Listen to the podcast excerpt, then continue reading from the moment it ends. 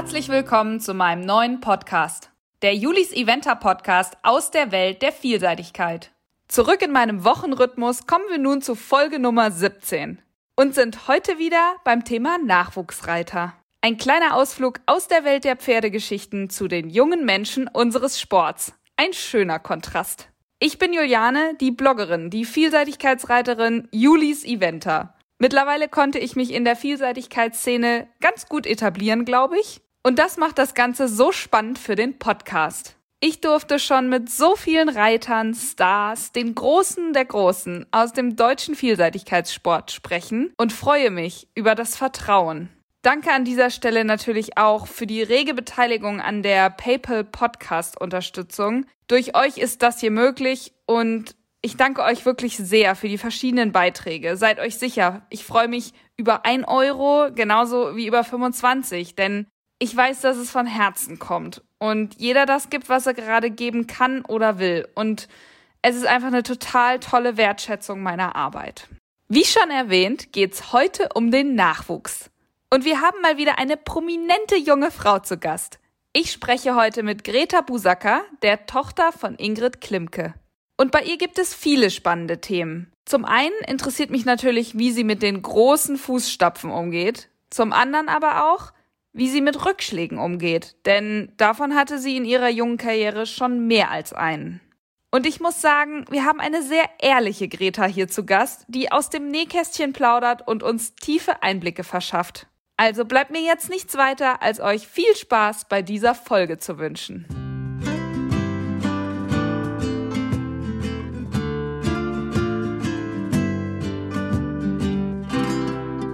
Liebe Greta, ich freue mich, dass du dabei bist im Podcast-Format. Hallo. Hallihallo, schön, dass ich dabei sein darf. Bei dir muss ich ja wohl kaum fragen, wie du zu unserem schönen Sport gekommen bist. Als Teil von Familie Klimke bist du ja sozusagen da reingeboren. Aber erzähl doch mal, wie das so war als Kind. Also war es von vornherein klar, dass du reitest? Ich bin ja in der Reiterfamilie groß geworden und somit mit Pferden aufgewachsen und hatte von Kind auf an so mit, mit Pferden zu tun. War viel im Stall und ja, der Druck war nie da, dass die von außen irgendwie, du musst reiten oder du musst den Vielseitigkeitssport machen. Aber der Spaß an den Pferden hat mich irgendwie von Anfang an begeistert und das heißt so schön, dass ich erst geritten bin, bevor ich gelaufen bin äh, und immer vorne drauf mit dabei war und äh, natürlich auch auf den Turnieren immer mitgekommen bin und so irgendwie das Fieber auch auf mich übertragen wurde. Das glaube ich. Es ist ja schon manchmal so, dass die, die die besten Voraussetzungen oder eigentlich die besten Voraussetzungen haben, dann manchmal erst recht was anderes machen oder gar keine Lust dazu haben. Jetzt hast du das zwar schon so ein bisschen erzählt, dass der Druck nicht da war, aber wie kann man sich so ein Familienleben vorstellen? Also mit deiner Mama wie, wie Ingrid, die, die ist ja auch viel unterwegs gewesen, da ist die Prio ja sicher auch mal auf den Pferden gewesen, oder? Ja, das ist äh, definitiv so. Zum Beispiel bei meiner Einschulung, da war, das war genau gleichzeitig mit Hongkong. Da waren dann meine Ersatzmamas dabei, meine Omas. Und äh, da haben wir uns dann über FaceTime sozusagen gratuliert ich ihr und sie sozusagen war somit fast live dabei. Und auf Turnieren, klar, früher konnte ich immer super mitkommen. Dann wird es natürlich etwas schwieriger mit der Schule, aber irgendwie haben wir das immer hinbekommen. Und für mich ist ja auch nach wie vor die normale Mama und nicht nur die Reiterin. Ja. Wann hast du denn angefangen, so ernsthaftes Interesse an dem Sport zu entwickeln? Puh, schwierig zu sagen. Ähm, richtig gestartet bin ich in der Ponyzeit, als ich dann äh, meinen Nemo bekommen habe und ich über Goldene Schärpe zum Nachwuchs so ein bisschen in die internationale Schiene gekommen bin äh, und mit ihm auch viel erreichen konnte. Pff, früher fing das eigentlich an, dass ich mein erstes Turnier war ein Vierzüge Cross Country, ähm, wo geil. Ich dann durchs Wasser geführt worden bin und mit meinem kleinen Shetty ganz früher immer durchs Wasser gefetzt bin und um die Wiesen und äh, schneller, höher, weiter. Sehr gut. Hattest du denn irgendwann auch mal gedacht, auch vielleicht ist Dressur oder Springen doch cooler? Was heißt doch cooler? Ich hatte die Riesenmöglichkeit, ähm, natürlich, Mama reitet ja auch Dressur, äh, die jungen Dressurpferde so ein bisschen mitzureiten oder immer mal wieder über die Schulter zu gucken und dann auch mit Soma Bay ja so ein bisschen in der Juniorenzeit ins Dressurlager mit einzusteigen. Und somit haben wir ganz tolle Erfahrungen da in der Dressurszene habe ich machen dürfen. Weshalb wahrscheinlich so Dressur und die Vielseitigkeit mir wahrscheinlich am nächsten sind. Also wie bei Mama. Ja, genau. Dann doch. So. Aber meine Lieblingsfrage kommt trotzdem, was fasziniert dich denn am meisten an der Vielseitigkeit? An der Vielseitigkeit jetzt äh, gerade im Vergleich zur Dressur ist es eigentlich, dass man zum Beispiel im Gelände nie genau weiß, was auf einen zukommt. Und jeder Kurs ist unterschiedlich, jedes Gelände verschieden und das, ich weiß den Kurs, aber man fährt ja nicht. Mhm. Und dass man dann wirklich um die Ecken kommt und sagt, mach das bitte. Und der einem blind vertraut und sagt, für dich springe ich da runter, nimm die Ecke mit und der schmale, wo es auch tausend andere Wege gibt, springe genau darüber. Und in der Dressur weiß man ja seine drei Aufgaben, so ist es ja oft. Mhm. Ähm, klar hat man die Kühe, wo man auch total viel variieren kann und es super viel Spaß macht. Aber das ist einfach in der Vielseitigkeit besonders. Und dass man dann alle drei Teildisziplinen, oft ja alle drei Tage oder ab den größeren Turnieren dann über vier Tage verteilt, hintereinander weg äh, reitet sozusagen, das ist schon echt der Wahnsinn, was die Pferde auch leisten. Das stimmt. Jetzt hast du natürlich ähm, ein ziemlich großes Vorbild direkt vor der Nase jeden Tag. Gab es denn da trotzdem andere Idole oder Vorbilder? Das ist schwierig zu sagen, weil es, man von allen was lernen kann und es so viele tolle Reiter gibt. Ein großes Vorbild natürlich ist Markus Ehning, wo ich früher auch mal mitkommen durfte, wenn Mama mit ihm trainiert hat. Aber es gibt auch viele, zum Beispiel Catherine Dufour, die Dänin, die Dressurreiterin, mhm. wie die auch mit den Pferden umgeht und diese Liebe zum Pferd, wie die das teilt, ähm, auf ihren Kanälen oder immer präsentiert, das ist schon irgendwie wirklich toll. Kommen wir jetzt mal zu deiner reiterlichen Karriere. Du hast ja schon von Nemo kurz erzählt, hattest also recht früh einen Pony, mit dem du sehr erfolgreich warst. Erste E-Prüfung, glaube ich, zweitausendzwölf, so was ich gefunden habe. Da warst du gerade mal zehn. Wie waren so die ersten Prüfungen? Woran erinnerst du dich? Woran ich mich erinnere, ist, dass ich ihn kein Stück durchs Genick bekommen habe. Wobei die Lenkung immer super funktioniert hat und er eigentlich äh, mir richtig den Spaß daran äh, gezeigt hat. Weil er selber dann so einen kleinen Buckler immer mal gemacht hat oder immer mal hier und da doch nochmal weggesprungen ist, aber so ein bisschen aus Spaß. Also jetzt nicht gar nicht bösartig, der irgendwo nicht hin wollte, sondern einfach so selbst das geliebt hat, zack, durch den Wald zu galoppieren und dann hier und da um die Ecke. Und ja, doch, das war schon echt cool. Jetzt hast du quasi schon ein bisschen erzählt, was an ihm besonders war, aber wie, wie seid ihr so ein gutes Team geworden? Eigentlich, weil wir jede, jedes Hindernis zusammengenommen haben. Ich meine, ich konnte ja auch noch nicht wirklich reiten. Ich, klar, ich hatte mein Chappy und ich durfte mal mit vorne drauf sitzen, aber wirklich reiten war was anderes. Und ich weiß ganz genau, als ich ihn ausprobiert habe, das war eigentlich alles so ein bisschen, ich wusste nicht so richtig, dass er sozusagen später mal mir gehören wird. Beim Ausprobieren fand ich es wirklich hoch, dass ich über ein Cavaletti gesprungen bin und danach noch eins kam, wo zwei Cavalettis sind, das oberste umgedreht. Mhm. Nächster Stufe, das war wirklich das Höchste, was ich damals gesprungen bin. Und dass der das so lieb mit mir gemacht hat, das war echt, das fand ich ziemlich toll. Und dann war, ja, als Überraschung stand er dann äh, nach meiner Kommunion im Stall. Hammer. Schon richtig cool. Das ging ja dann mit ihm auch ziemlich schnell. Also ich habe gerade gesagt, zehnjährig erste E-Prüfung und äh, elfjährig A und glaube ich auch L. Und dann bist du auch schon äh, zwei Sterne Ponyprüfung geritten, zwölfjährig. Das stimmt, das ging äh, dann schnell mit über Goldene Schärpe, dann Nachwuchschampionat und dann genau ins Internationale. Wie war die Zeit so mit ihm und vielleicht auch in dieser ganzen Junioren-Community äh, mit den anderen? Also äh, mit Goldene Schärpe angefangen, da fängt es ja schon sozusagen im Landesverband an, hier in Westfalen. Und wir hatten wirklich eine tolle Truppe. Und dann gab es ja auch mal das Stützpunkttraining. Also ich bin ganz normal wie jeder andere auch da so mit eingestiegen. Ja, auch die Theorieprüfung heißt, man muss ja alles zusammen machen. Und da war schon so dieser Teamzusammenhalt noch viel größer geschrieben, mhm. als jetzt in einem späteren äh, Verlauf zu sagen. Und auch beim Nachwuchschampionat hatte ich ja das Riesenglück, Braxi auch gleichzeitig zu haben. Heißt, ich bin so ein bisschen auf zwei Schienen gefahren, ja. sozusagen. Das war echt total cool. Und wie hat deine Mom dich dabei unterstützt? Weil ich kann mir vorstellen, bist du bei ihr auch Unterricht geritten? Weil ich kann mir sonst vorstellen, dass das ja auch so ein paar, ich sag mal, Konfliktpotenzial hat, wenn man, ich sag mal, von der eigenen Mutter Unterricht kriegt. Ach, ich glaube, das kennt jeder. Das ist eine ganz normale Mutter-Tochter-Beziehung. Und auch, klar, gibt es zwischendurch auch mal Reibereien, aber Mama ist einfach der Profi. Und klar habe ich auch mal meine eigene Meinung, aber im Endeffekt weiß ich einfach, es ist ja oft auch ein Unterschied, was man fühlt und wie es aussieht. Und da muss man zusammen gucken und analysieren, wie kommt es jetzt dazu oder äh, wie finden wir eine Lösung.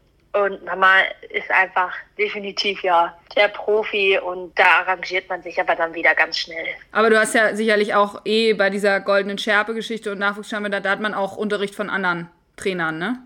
Definitiv, da ist unser Landestrainer immer da gewesen und da sind ja auch verschiedene Trainer und da bin ich ganz normal, egal ob Stützpunkttraining, das Vorbereitungslager oder was auch immer, das war immer bei anderen. Wie war denn generell das mit der Ponyzeit? Also ich weiß nicht, ob ich das so richtig gesehen habe, du hast ihn ja international Ponyprüfung geritten, aber zum Beispiel keine Pony-Euro, oder? Nee, genau. Also Nemo ist wirklich über sich hinausgewachsen und äh, hat immer alles gegeben. Ich sag mal, hat jetzt nicht so viel Vermögen gehabt wie andere Ponys und war jetzt nicht das Euro-Pony. Mm. Der hat das alles total toll gemacht, hat wirklich immer gekämpft und ich bin ja auch die Zwei-Sterne-Pony-Prüfung geritten, aber eigentlich nur, weil er es aus, aus vollem Herzen gemacht hat und nicht, weil er es äh, kann und ihm das leicht fällt. Ja. Das war schon immer wirklich an der Grenze. Hm. Hast du deswegen auch, sag ich mal, so mit vierzehn eigentlich die Ponyzeit ja mehr oder weniger beendet? Du hättest ja eigentlich noch zwei Jahre gehabt, ne? Ja, genau, das stimmt. Ähm, ich war sehr groß und oh, im Endeffekt stimmt. Nemo hat alles gegeben und was möchte ich mehr? Und dann mhm. war, hat es super gepasst, dass äh, er ein anderes Mädchen ganz glücklich gemacht hat und wir jetzt sozusagen kein anderes Pony gerade zu der Zeit irgendwie es sich nicht ergeben hat. Und dann war es einfach ideal, mit meiner Größe umzusteigen. Ja. Das ist dann so ineinander übergegangen. Klar war ich vielleicht früher als bei anderen, aber äh, das ist ja auch individuell. Also ich sag mal, wenn man sehr groß ist, dann muss man ja auch nicht bis sechzehn nee, das stimmt. Ponys reiten. Du hast es eben schon angedeutet, du hast ja zwischendurch quasi schon ein bisschen den, den Umstieg zum Großpferd gemacht mit Abraxas, also dem ja, Erfolgspferd deiner Mutter, der war damals siebzehn, so ein bisschen aus dem großen Sport verabschiedet. Wie unglaublich war das denn, dieses Pferd zu reiten, was irgendwie ja schon, das konnte, der konnte ja lesen und schreiben, oder? Ja, definitiv. Also jetzt, irgendwie in letzter Zeit hat man noch wirklich öfter daran zurückgedacht, weil das einfach so ein Professor war. Man stand in der Startbox und der hat einem so ein Sicherheitsgefühl gegeben. Man konnte losreiten und ich bin ja auch meine erste Elfvielseitigkeit dann mit ihm geritten. Mhm. Der hat es einfach gemacht und mit so einer Leichtigkeit, also wendig war er, er war rittig und klar hat er auch mal seinen Spaß gezeigt und es war ein bisschen abgegangen, aber es war jetzt alles wirklich so der Professor, der mich mitnimmt sozusagen und mir zeigt, wie es geht. Ja. Und klar war da ein gewisser Druck immer vorhanden, weil jeder natürlich sagt, sie hat das Pferd, den Olympiasieger und da muss man ja nur drauf sitzen. Und gerade als ich kleiner war, haben mir das natürlich einige zu spüren bekommen. Aber es war jetzt nie so, dass ich irgendwie von meiner Familie mache es, wenn du Spaß daran hast. Und Mama sagte, der passt so toll auf dich auf. Und dann bin ich ja wirklich die Elfvielseitigkeit geritten, obwohl der ja eigentlich verabschiedet war. Und der hat mich so sicher überall rübergetragen.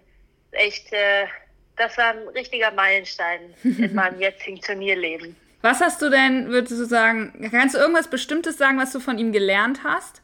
Was ich von ihm gelernt habe, ich glaube, den Sicherheitssitz. Weil gerade im Training hatte er doch das ein oder andere Mal mit dem Fliegengewicht damals so ein kleines Flöchen, was da oben drauf saß, echt Spaß. Und äh, ich erinnere mich, dass meine Oma mal einmal mit zum Geländetraining gekommen ist und sich das angeguckt hat. Und gerade da war irgendwie Äh, nebenan ein Ponyturnier oder Ponyspiele und das hat er mitbekommen. Und dann pfiffen die da und dann äh, hat er echt Spaß bekommen und wurde Runde für Runde immer schneller. Bis ich überhaupt keine Kontrolle mehr hatte, er gebockt hat und Spaß hatte und alle schisserten und ich nur Zügel versucht irgendwie ihn wieder zu parieren, aber es echt eine Weile gedauert hat. Und äh, er doch sich das Alter überhaupt nicht hat anmerken lassen. Und deine Oma total schockiert, oder? Ja, doch. Da war das Herz mal kurzzeitig in, der, in die Hose gerutscht. Aber alles gut. Braxi hat dann doch immer wieder die Kurve gekriegt und äh, auf mich aufgepasst. Ich habe tatsächlich diese Frage, was du eben angedeutet hast, dass jeder doch bestimmt so ein bisschen gesagt hat, so, naja, jetzt reitet ihr Abraxas, das ist ja dann auch nicht so schwierig. Hattest du das Gefühl, dass es dir, dass dir manche Sachen nicht gegönnt wurden dann in der Zeit oder so? Ich bin damit groß geworden, dass Mama mir auch immer mitgegeben hat, es wird immer Neider geben. Und im Endeffekt ist es ja dein Erfolg und deine Arbeit, die du reinsteckst. Klar kann der alles. Trotzdem musst du noch darüber reiten. Äh, lenken und alles, genau, darüber reiten. Und trotzdem bleibt es ja auch dein Erfolg. Ich meine, es, ich glaube, gerade auch in unserem Sport gibt es immer wieder viele Neider, weil der Sport aber auch einfach so teuer ist und finanziell schon abhängig auch. Ja. Wie ist das denn generell? Also ich meine, du hast ja nun mal große Fußstapfen, das äh, brauchen wir ja nicht drüber reden. Als Tochter von Ingrid Klimke, so, dann, dann kommt man überall hin. Oh, okay, ja, mhm. Was macht denn deine Mama? Wirst ja bestimmt auch viel immer nur nach ihr gefragt. Fühlst du dich damit oft unter Druck gesetzt oder hast du einen Weg gefunden, damit umzugehen? Mm, unter Druck gesetzt äh, kann man so überhaupt nicht sagen. Ich bin selber eine sehr ehrgeizige Person und äh, eine kleine Perfektionistin. Ich möchte es dann auch für mich wirklich gut machen.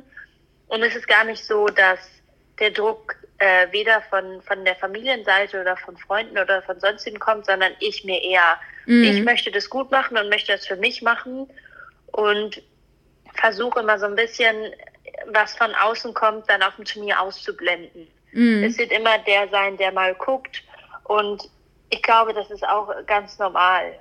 Früher habe ich auch bei den Ponyzeiten gedacht, oh, was ein Pony. Das läuft dann mal mal eben so eine zwei Sterne, springt wie sonst was und galoppiert da die Berge null Komma nix hoch. Da habe ich auch sozusagen das akzeptiert, dass mein Nemo alles für mich gibt und ich mir immer das Beste gegeben haben und trotzdem sozusagen, dass für die Tour nicht genug war. Aber es war dann ja auch völlig okay. Ja, aber das muss man ja trotzdem erstmal für sich so hinkriegen, um nicht eben in diese negative Schiene zu fallen auch, ne? Zu sagen, oh ja, jetzt muss ich das noch besser machen und alle sagen wieder, das hätte ich besser hinkriegen müssen oder so, aber ja. ja. Ist, glaube ich, schon auch es ein Lernprozess. Immer was zu verbessern. Ja. ja, definitiv ein Lernprozess und man muss einfach an sich selber arbeiten. Und klar, ich äh, habe die besten Bedingungen und die beste Trainerin sozusagen an der Seite. Dennoch liegt es ja auch an mir, dass ich mich kontinuierlich verbessern möchte und jeder Tiefpunkt einen ja eigentlich äh, sehr viel lehrt. Ja. Wie ist es denn so in der täglichen Arbeit? Also tauscht ihr euch mittlerweile auch mal aus? Reitest du auch ihre Pferde und umgekehrt? Und wie kann man sich das so vorstellen? Doch, eigentlich ist das so ein Hand in Hand. Äh, gerade die Jungen, die reite ich manchmal mit. Äh, zum Beispiel bei der Ascha durfte ich die die erste A F I-Seitigkeit reiten. Das wilde ähm, Geschoss. Und auch zu Hause. Ja. Genau, und auch zu Hause, die Soma Bay, die habe ich ja damals auch schon Ende dreijährig, Anfang vierjährig, kam die zu uns, da habe ich die auch sofort mitgeritten. Also das ist schon ein Hand in Hand. zwanzig siebzehn kam dann ja Coco Maurice, dein Erfolgspferd, wenn ich es mir jetzt mal so nenne. Was für eine Geschichte steckt da dahinter? Das war damals Frankfurter Festhallenturnier, also im Dezember. Und äh, er ist durch Zufall uns über die Wege gelaufen und wir haben ihn ausprobiert. In, auf dem Abreiteplatz in der Frankfurter Festhalle und die Gegebenheiten waren jetzt nicht ganz optimal. Ich bin da, da war kein Sprung in der Abreitehalle und nichts zu der Zeit und dann haben wir die paar Späneballen übereinander gestellt und das war dann sozusagen das Ausprobieren. Da kann ich mich auch echt noch gut dran erinnern, weil äh, er ist ein bisschen äh, guckig manchmal. Da war auch so, hm, wie, wir springen jetzt darüber, aber hat es total lieb gemacht. Und mit der ganzen Atmosphäre, mit allem ist das ja auch sozusagen kein normales Ausprobieren, wie man es sonst kennt. Ja. Und ja, so hat er den Weg zu uns gefunden. So sind wir zusammengewachsen. Und er hat mich sozusagen von A sind wir wieder gestartet, über L dann in den internationalen Zwei-Sterne-Bereich gebracht. Und ja auch sehr sicher. Also soweit ich das gesehen habe, war der in, der in, in den internationalen Prüfungen immer null im Gelände. Ja, genau. Das ist so, dass ich jetzt zwanzig siebzehn, achtzehn und neunzehn bei den deutschen Meisterschaften ja immer vorne, also unter den Top Ten platziert war und er wirklich mich viel gelehrt hat und mir ja auch die Möglichkeit gegeben hat oder er ein wesentlicher Bestandteil davon war, dass ich meine ersten Europameisterschaften zwanzig achtzehn bestreiten durfte. Und das ist äh, sehr, sehr jung. Also mit, ich glaube, du warst da fünfzehn, ne? sechzehn? Ja. Ja, fünfzehn, fünfzehn warst du noch, ne? Ich glaube, so genau. Jung Europameisterschaften, das ist schon ähm, pff, Hammer. Ja, bei den Junioren, bei den Ponys genau. reiten ja viele noch viel jünger. Genau, aber, aber es ist ja was Junioren, anderes. Das war schon, ja, genau. Ja. Was macht denn Coco Maurice aus? Eigentlich sein Charakter und sein Kämpferherz. Man muss ihn so ein bisschen äh, kennen, um zu wissen, wie er so drauf ist, äh, weil er doch öfter mal irgendwo einen kleinen Löwen im Gebüsch sieht oder dann hier wieder einen kleinen Satz zur Seite macht und immer super aufmerksam ist. Der kriegt alles mit und auch im Gelände, wo Löcher sind oder wo auch immer, der wirklich, das ist ein total aufmerksames Pferd. Und in der Startbox zu stehen, dann äh, sind seine Ohren gespitzt und er weiß, es geht los. Und der hat mir einfach über die jetzt einige Jahre äh, wahnsinnig Sicherheit auch gegeben, aber auch gezeigt. Wir hatten auch Tiefpunkte, wo dann wir mit verschiedenen Gebissen ausprobiert haben, weil auch da, äh, wenn er gut trainiert war, ich äh, ihn nicht halten konnte. Und wir aber einen super Weg gefunden haben, dann wieder Kontrolle vor den Komplexen zu haben und mm. äh, jede Herausforderung wieder gemeistert haben. Gut, gehört ja auch dazu, um sicher Gelände zu reiten. Also ein bisschen Kontrolle ist schon immer ganz gut. Definitiv. Hast du denn, Definitiv. Hast du vorm Gelände ähm, irgendwie ein Ritual oder so, dass du ähm, dich konzentrierst oder dass du eben entspannt und fokussiert bleibst? Ich mache ganz gerne mal einen Mittagsschlaf, also oder ein kurzes Powernap. Ähm, egal wann ich reite, gehe ich am liebsten, also wenn natürlich ich mit Mama unterwegs bin, habe ich das Riesenglück, mich in L K W einmal kurz zurückzuziehen, mhm. und sozusagen den Kurs nochmal durchzugehen und dann ein kurzes Schläfchen zu machen, ein kleines Powernap, äh, um dann wieder voll fokussiert rauszugehen und zu sagen, ich weiß, wo was geritten wird, ich weiß alle Alternativen, ich weiß die Minutenpunkte und ich habe genau meinen Plan, wenn was passiert, was ist dann.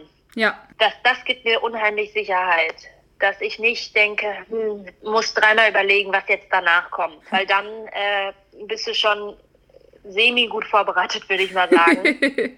Ja. Das ist jetzt, glaube ich, mein Ritual, wenn das überhaupt ein Ritual ist. Aber da hat ja jeder so seinen eigenen Weg. Ich finde es auch immer ganz gut, wenn man wirklich ohne nachzudenken eigentlich von Sprung zu Sprung weiß, wo es lang geht. Wenn du einmal kurz überlegen musst, dann bist du eigentlich für den Kurs schon zu spät. Dann bist du entweder ja. falsch abgewendet oder hast das Tor vergessen oder keine Ahnung. Eigentlich auch super genau, wichtig. Genau, da musst du alles auf dem Schirm haben und auch suche ich mir gerne mal äh, Punkte, also ob es irgendwas Auffälliges ist, irgendein Überweg oder irgendein Posten, der besonders auffällig in Rot gemalt ist oder sonstiges, dass man wirklich genaue Anhaltspunkte hat, auch wo der Vorbereitungspunkt ist für Komplexe oder wo man hinguckt oder wo man sich einen Punkt sucht, um zum Beispiel die schrägen Hecken genau auf der Linie zu haben. Mhm. Oder sowas, dass man das sich wirklich vorher anguckt und das ist einfach, das gehört zu einer guten Vorbereitung dazu. Jetzt hast du eben noch ähm, die deutschen Meisterschaften angesprochen, bist du schon mehrfach geritten, warst auch schon mehrfach gut platziert. Welche davon waren so, sind so am meisten im Gedächtnis geblieben? Ich glaube fast, das waren meine ersten, zwanzig siebzehn, weil äh, ich durfte zwar mit dem Pony ja schon mal dabei sein, aber mit den Junioren, mit äh, Coco dann direkt sozusagen in der ersten Saison, den ich ihn hatte, da mitzumachen, das war schon echt was Besonderes, mit vierzehn da mitzureiten. Oh ja. vierzehn, ja, ich war vierzehn, stimmt, das war, war mir jetzt auch noch nicht so bewusst. Ähm, und ich fand es schon relativ schwer, muss ich sagen. Es war eine lange Prüfung, heutige zwei Sterne und mhm. es war ein Kreuz und es ging natürlich bergauf, Boah. bergab. Und ich war mit Papa unterwegs. Wir haben das mal auf, so auf uns zukommen lassen und jede Hürde mitgenommen. Es hat dann alles so gut geklappt, dass ich erstaunlicherweise echt unter den Top Ten auch gelandet bin. Und im Gelände alle Linien, direkter Weg, alles so mitgenommen habe, wie es da stand. Hammer. Das war echt cool. Und man muss ja auch sagen, unter den Junioren ist schon, ich sag mal gerade in deiner Generation, da ist, ist schon ordentlich Konkurrenz da. Also so einfach hohe Qualität an Reitern. Definitiv. Gerade so dieser zweitausend, zweitausendeiner Jahrgang, das ist Wahnsinn, wie genau. stark der ist. Wie viele talentierte junge Leute da dabei sind. Ja, wie du auch.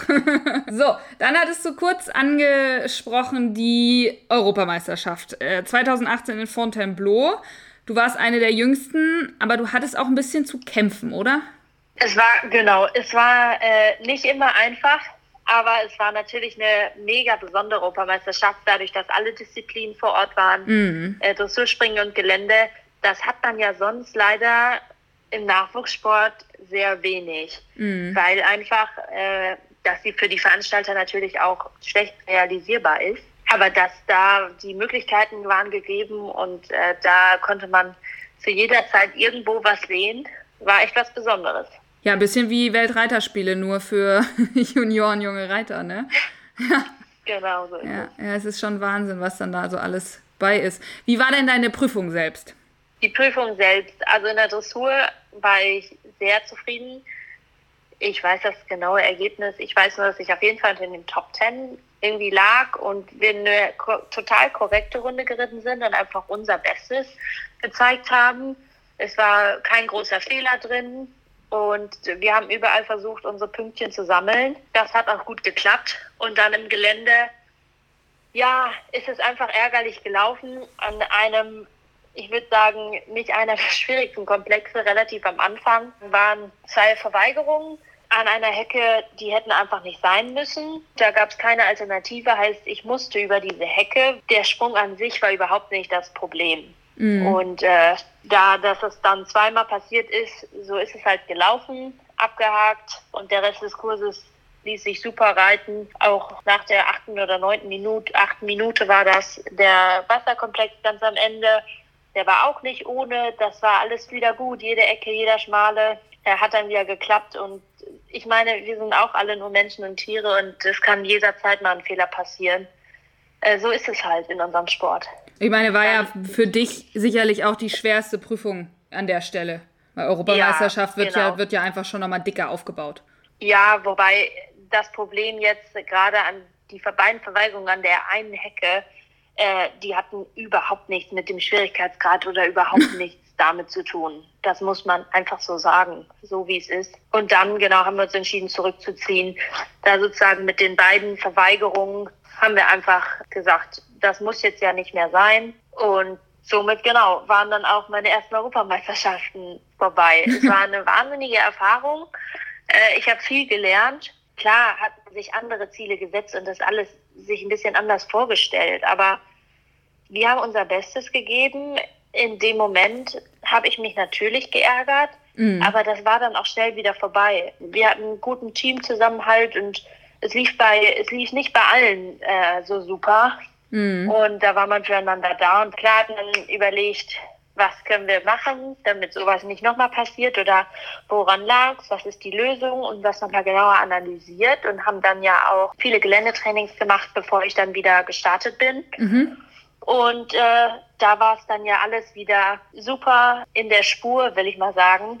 Und somit war das Thema dann auch abgehakt. Genau, das wäre so ein bisschen die Frage gewesen, die nächste, wie bist du mit so einem, so einem Rückschlag umgegangen? Also habt ihr tatsächlich gezielt so ein bisschen mehr Geländetrainings danach gemacht, damit du wieder so ein bisschen den Rhythmus findest?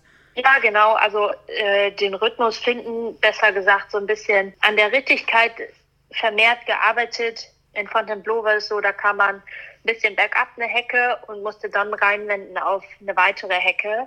Ja, da ging der Weg dann geradeaus anstatt nach rechts über die Hecke. so, so war es halt einfach, dass wir mit neuen Gebissen einfach nach links und rechts wenden viel geübt haben, viel abgewendet sind mhm. und so das wieder super hinbekommen haben. Ja, spannend. Aber du bist ja dann auch äh, relativ schnell, oder zweitausendneunzehn dann, ich glaube, die äh, Europameisterschaft war ja relativ spät im Jahr und bist dann zweitausendneunzehn wieder zwei Sterne geritten, hast aber auch ein neues Pferd gehabt. Scrabble. Ja, genau. Was hattest du denn so für Ziele zu zweitausendneunzehn?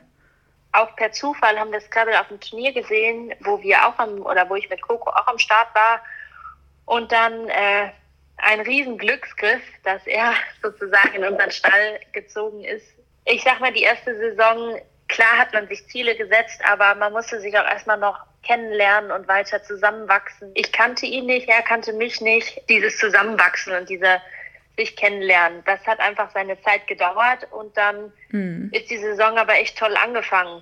Äh, und ich durfte viel von ihm lernen, weil er einfach ein wahnsinniges Springvermögen hat und wirklich Talent hat. Ja. Wie, wie unterschiedlich sind die beiden Pferde? Oh, wahnsinnig. äh, Coco, Coco ist eher der kleine, schnelle, wendige Flitzer, der auch nur so hoch springt, wie er muss, äh, sich nicht verschwendet und so ist, wie er ist. Und Scrabble ist dann doch eher die Maschine, die mit seinen sieben Meilenstiefeln kann der auch mal echt davon galoppieren. Mhm. Äh, ist ein wahnsinnig schnelles Pferd. Die Rittigkeit und Wendigkeit liegt ihm nicht so in den Genen wie Coco. Mhm. Dafür hat er wahnsinniges Springvermögen. Äh, da sitzt auf jeden Fall noch Potenzial für mehr drin. Wie alt war der, als du den gekriegt hast? Da war der sieben. Das war Ende zweitausendachtzehn, genau zum Jahreswechsel zweitausendneunzehn. Mhm. Und äh, da ist er bereits drei Sterne gegangen. Genau, dann bin ich eben mit ihm bei der zwei Sterne sozusagen wieder eingestiegen und mit ihm zusammengewachsen. Ja, cool. Jetzt hast du gerade gesagt, die Saison hat sehr gut angefangen. Und was war denn dann? Was war denn dann? äh, erstmal durfte ich ein paar tolle Erfolge verzeichnen, wie zum Beispiel die Westfälischen Meisterschaften, wo ich Erste und Zweite war. Da hat Scrabble wieder gezeigt, was er kann.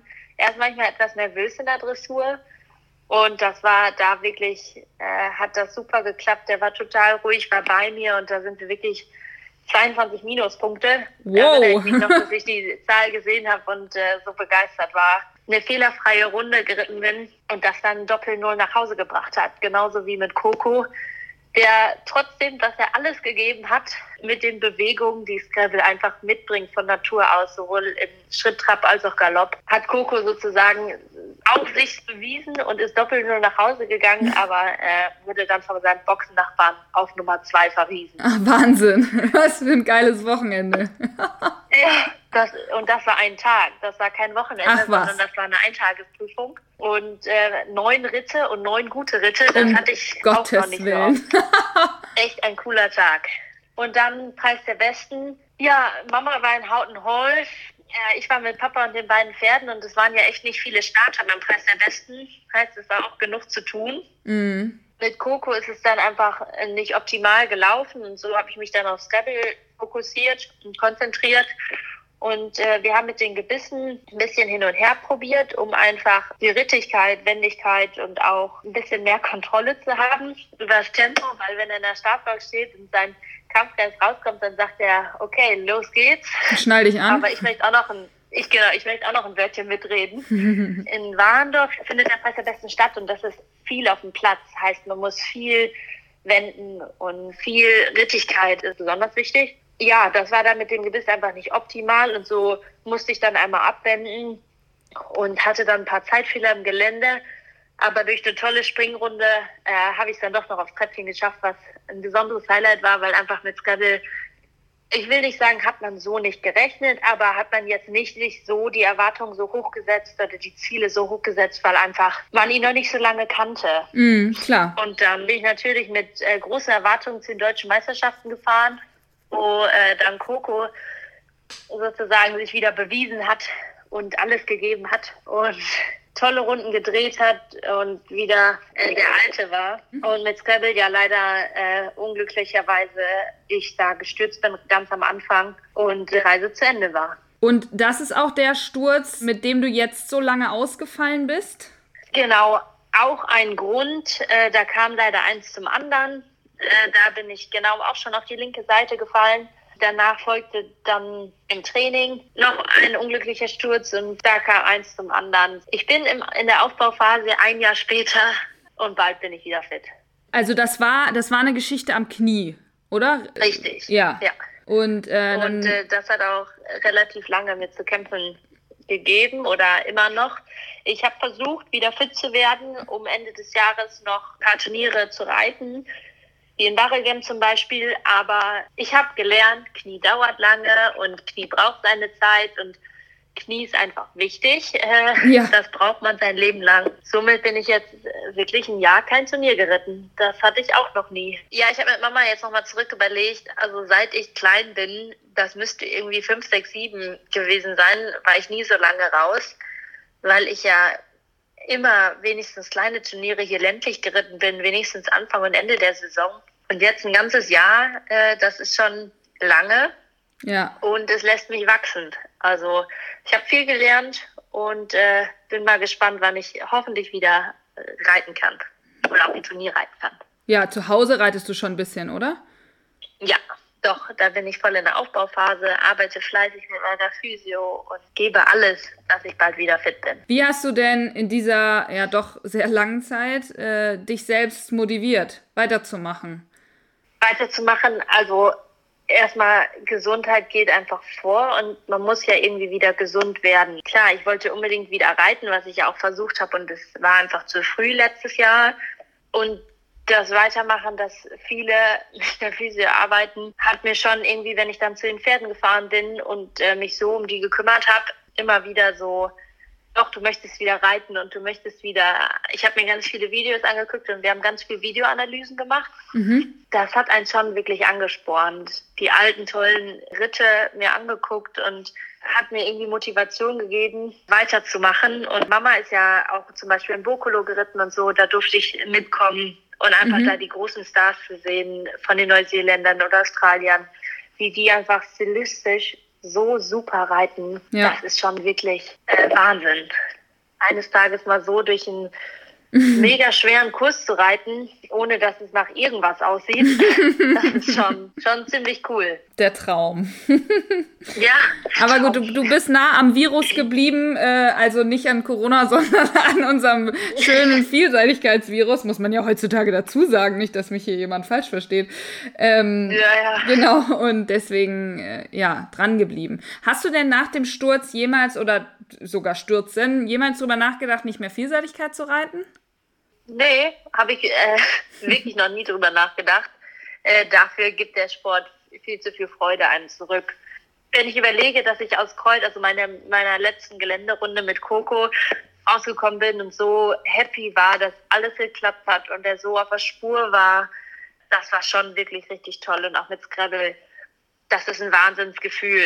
Das Adrenalin oder was man vorher hat und wenn man in der Startbox steht, die ganze Konzentration, wie fokussiert man ist und wie sehr man sozusagen immer wieder den Kurs durchgeht und ein bisschen angespannt ist, das braucht, das gehört einfach dazu, dieser kleine Nervenkitzel, der muss sein. Und dann die Freude im Ziel, wenn alles geklappt hat und auch samstags abends ja oft äh, man sich mit den anderen austauscht und alle happy und glücklich sind, weil alles gut gegangen ist. Das ist schon wirklich, äh, wirklich toll. Ich ertappte mich gerade dabei, wie ich die ganze Zeit so lächelnd vor mich hinguckte und dachte so, ja, genau, ja, ja, ja. Ich weiß genau, was du meinst. Wurde jetzt gerade so dieses Austauschen und abends zusammensitzen und so, wie war denn jetzt, also ich meine, jetzt bist du ein Jahr kein Turnier geritten. Wie war das so mit den anderen in diesem Junioren-Junge-Reiterbereich? Wie viel Unterstützung hast du da erfahren?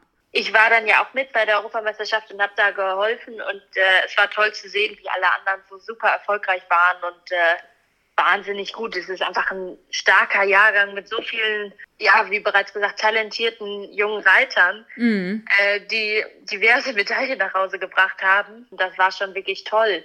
Und klar, man ist nach Hause gekommen und hat gesagt, eines Tages möchte ich auch wieder dastehen und da reiten und da mal hinkommen. Sozusagen, ich habe in meinem Bereich weitergearbeitet und zwar, dass ich wieder anfange zu laufen ohne Krücken und dass ich jetzt wieder im kurzen Bügel galoppieren kann.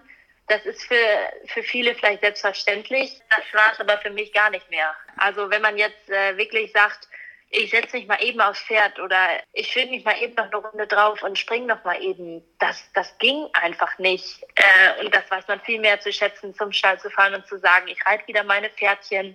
Nicht nur einen, sondern ich kann auch wieder mehr reiten und ich kann das aushalten und ich kann auch wieder am Berg mal hochgaloppieren im kurzen Bügel. Mhm. Ähm, das hat man, vieles hat man so selbstverständlich genommen und dieser Rückschlag hat einfach äh, mich wieder auf den Boden der Tatsachen gebracht und nicht viel gelehrt und äh, mich wachsen lassen, sodass ich jetzt, ich würde sagen, schon mit gewissen anderen Haltungen daran gehen kann. Viel dankbarer bin noch mehr. Wie sind denn äh, jetzt so deine Ziele für die nahe Zukunft? Also wenn Corona sich jetzt mal langsam verabschiedet.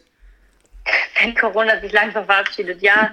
Anfang des Jahres habe ich mir auch noch andere Ziele gesetzt. Klar, dann kam Corona und jetzt müssen wir einfach mal gucken, welche Turniere noch auf uns zukommen. Auf jeden Fall wieder irgendwie Turnier reiten und äh, in der Startbox stehen. Das ist auf jeden Fall ein Ziel für dieses Jahr. Wie weit ich dann komme, ist schwierig, ich will nicht sagen schwierig zu sagen, aber so ein bisschen muss man das aus dem Bauch raus machen. Ich äh, werde klein anfangen und nicht da anknüpfen können, wo ich aufgehört habe, das ist klar. Mhm. Aber ich hoffe, dass ich jetzt da wieder zurück hinkomme, wieder die Sicherheit zu haben und da loszureiten und dann hoffentlich in den zwei-drei-Sterne-Bereich neu reinzuwachsen. Hast ja noch die ganze junge Reiterzeit, ne? Ja, genau. Also klar, es ist jetzt schade, mein letztes Juniorenjahr, was jetzt sozusagen vorüber ist oder gerade ja. wir mittendrin sind, aber mit den abgesagten Europameisterschaften und so, äh, ist es schade und jetzt setzt man sich neue Ziele und neue Pläne und in der jungen Reiterzeit, da ist es einfach drei Sterne und wahnsinnig, wahnsinnig viele starke Leute, äh, da muss man dann gucken. Genau. Aber erstmal für mich äh, da reinzukommen, wieder Vielseitigkeit zu reiten, wieder generell Turniere zu reiten. Das sind so für mich die Ziele. Den Spaß an den jungen Pferden, klar auf Scrabble und Coco zu haben. Einfach äh, die Freuden mitzunehmen. Und was sind denn so längerfristige Ziele? Also ich meine, du bist jetzt achtzehn, hast also natürlich noch ein bisschen Zeit für alles, aber weißt du schon, ob du das hauptberuflich machen willst, wie deine Mama, oder ist das, ist das noch offen? Das ist gerade schwierig zu sagen.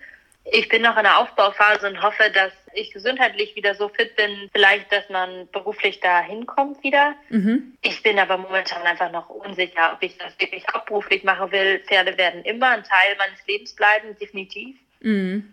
Inwieweit das, sage ich, das Fulltime-Job äh, machen werde, weiß ich jetzt noch nicht. Äh, studieren möchte ich auf jeden Fall, dass man nicht nur von den Pferden abhängig ist und vielleicht ein zweites Standbein hat, aber ich weiß es, wie gesagt, noch nicht genau. Das ist ja auch so eine gemeine Frage, weil die einem alle stellen mit achtzehn, neunzehn. Man kriegt diese Frage an jeder ja. Ecke. Was willst du denn jetzt machen aus deinem Leben? Ja.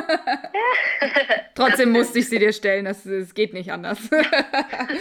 Aber ich habe natürlich am Schluss noch eine Motivationsfrage. Ja, so was treibt dich täglich an oder was ist dir am wichtigsten in der Vielseitigkeit?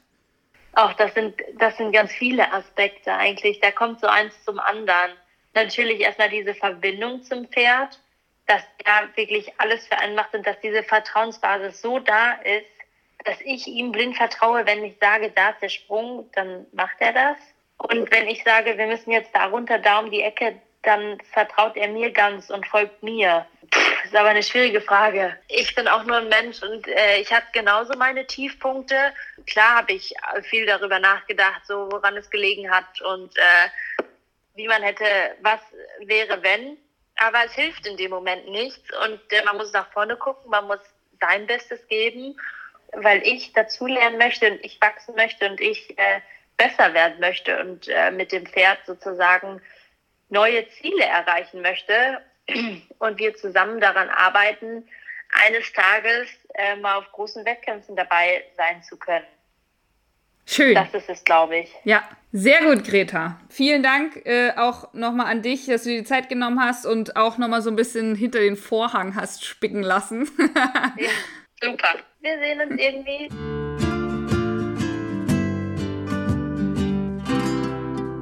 Ich glaube nicht, dass ich als achtzehnjährige so reflektiert und weltoffen war wie Greta.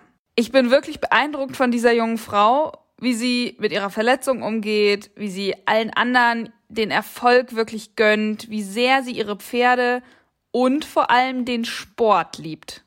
Man spürt es irgendwie in jeder Faser und ich hatte beim Gespräch ein paar Mal Gänsehaut.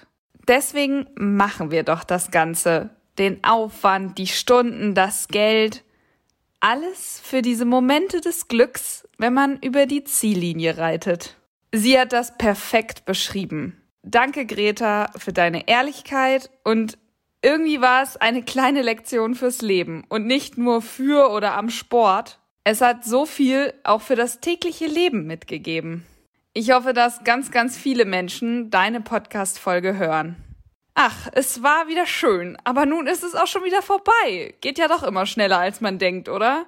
Ich habe die nächsten Gesprächspartner vorbereitet, aber wer wirklich in der nächsten Folge zu hören sein wird, das ist noch offen. Vielleicht verrate ich es ja zwischendurch schon auf Instagram, wenn ich denn den nächsten aufgenommen habe. Ich würde mich über eine kleine Spende freuen und ansonsten natürlich über euer Feedback, eure Bewertung bei iTunes oder ein Abo und natürlich eure Erwähnung bei Social Media. Stay tuned und bleibt gesund.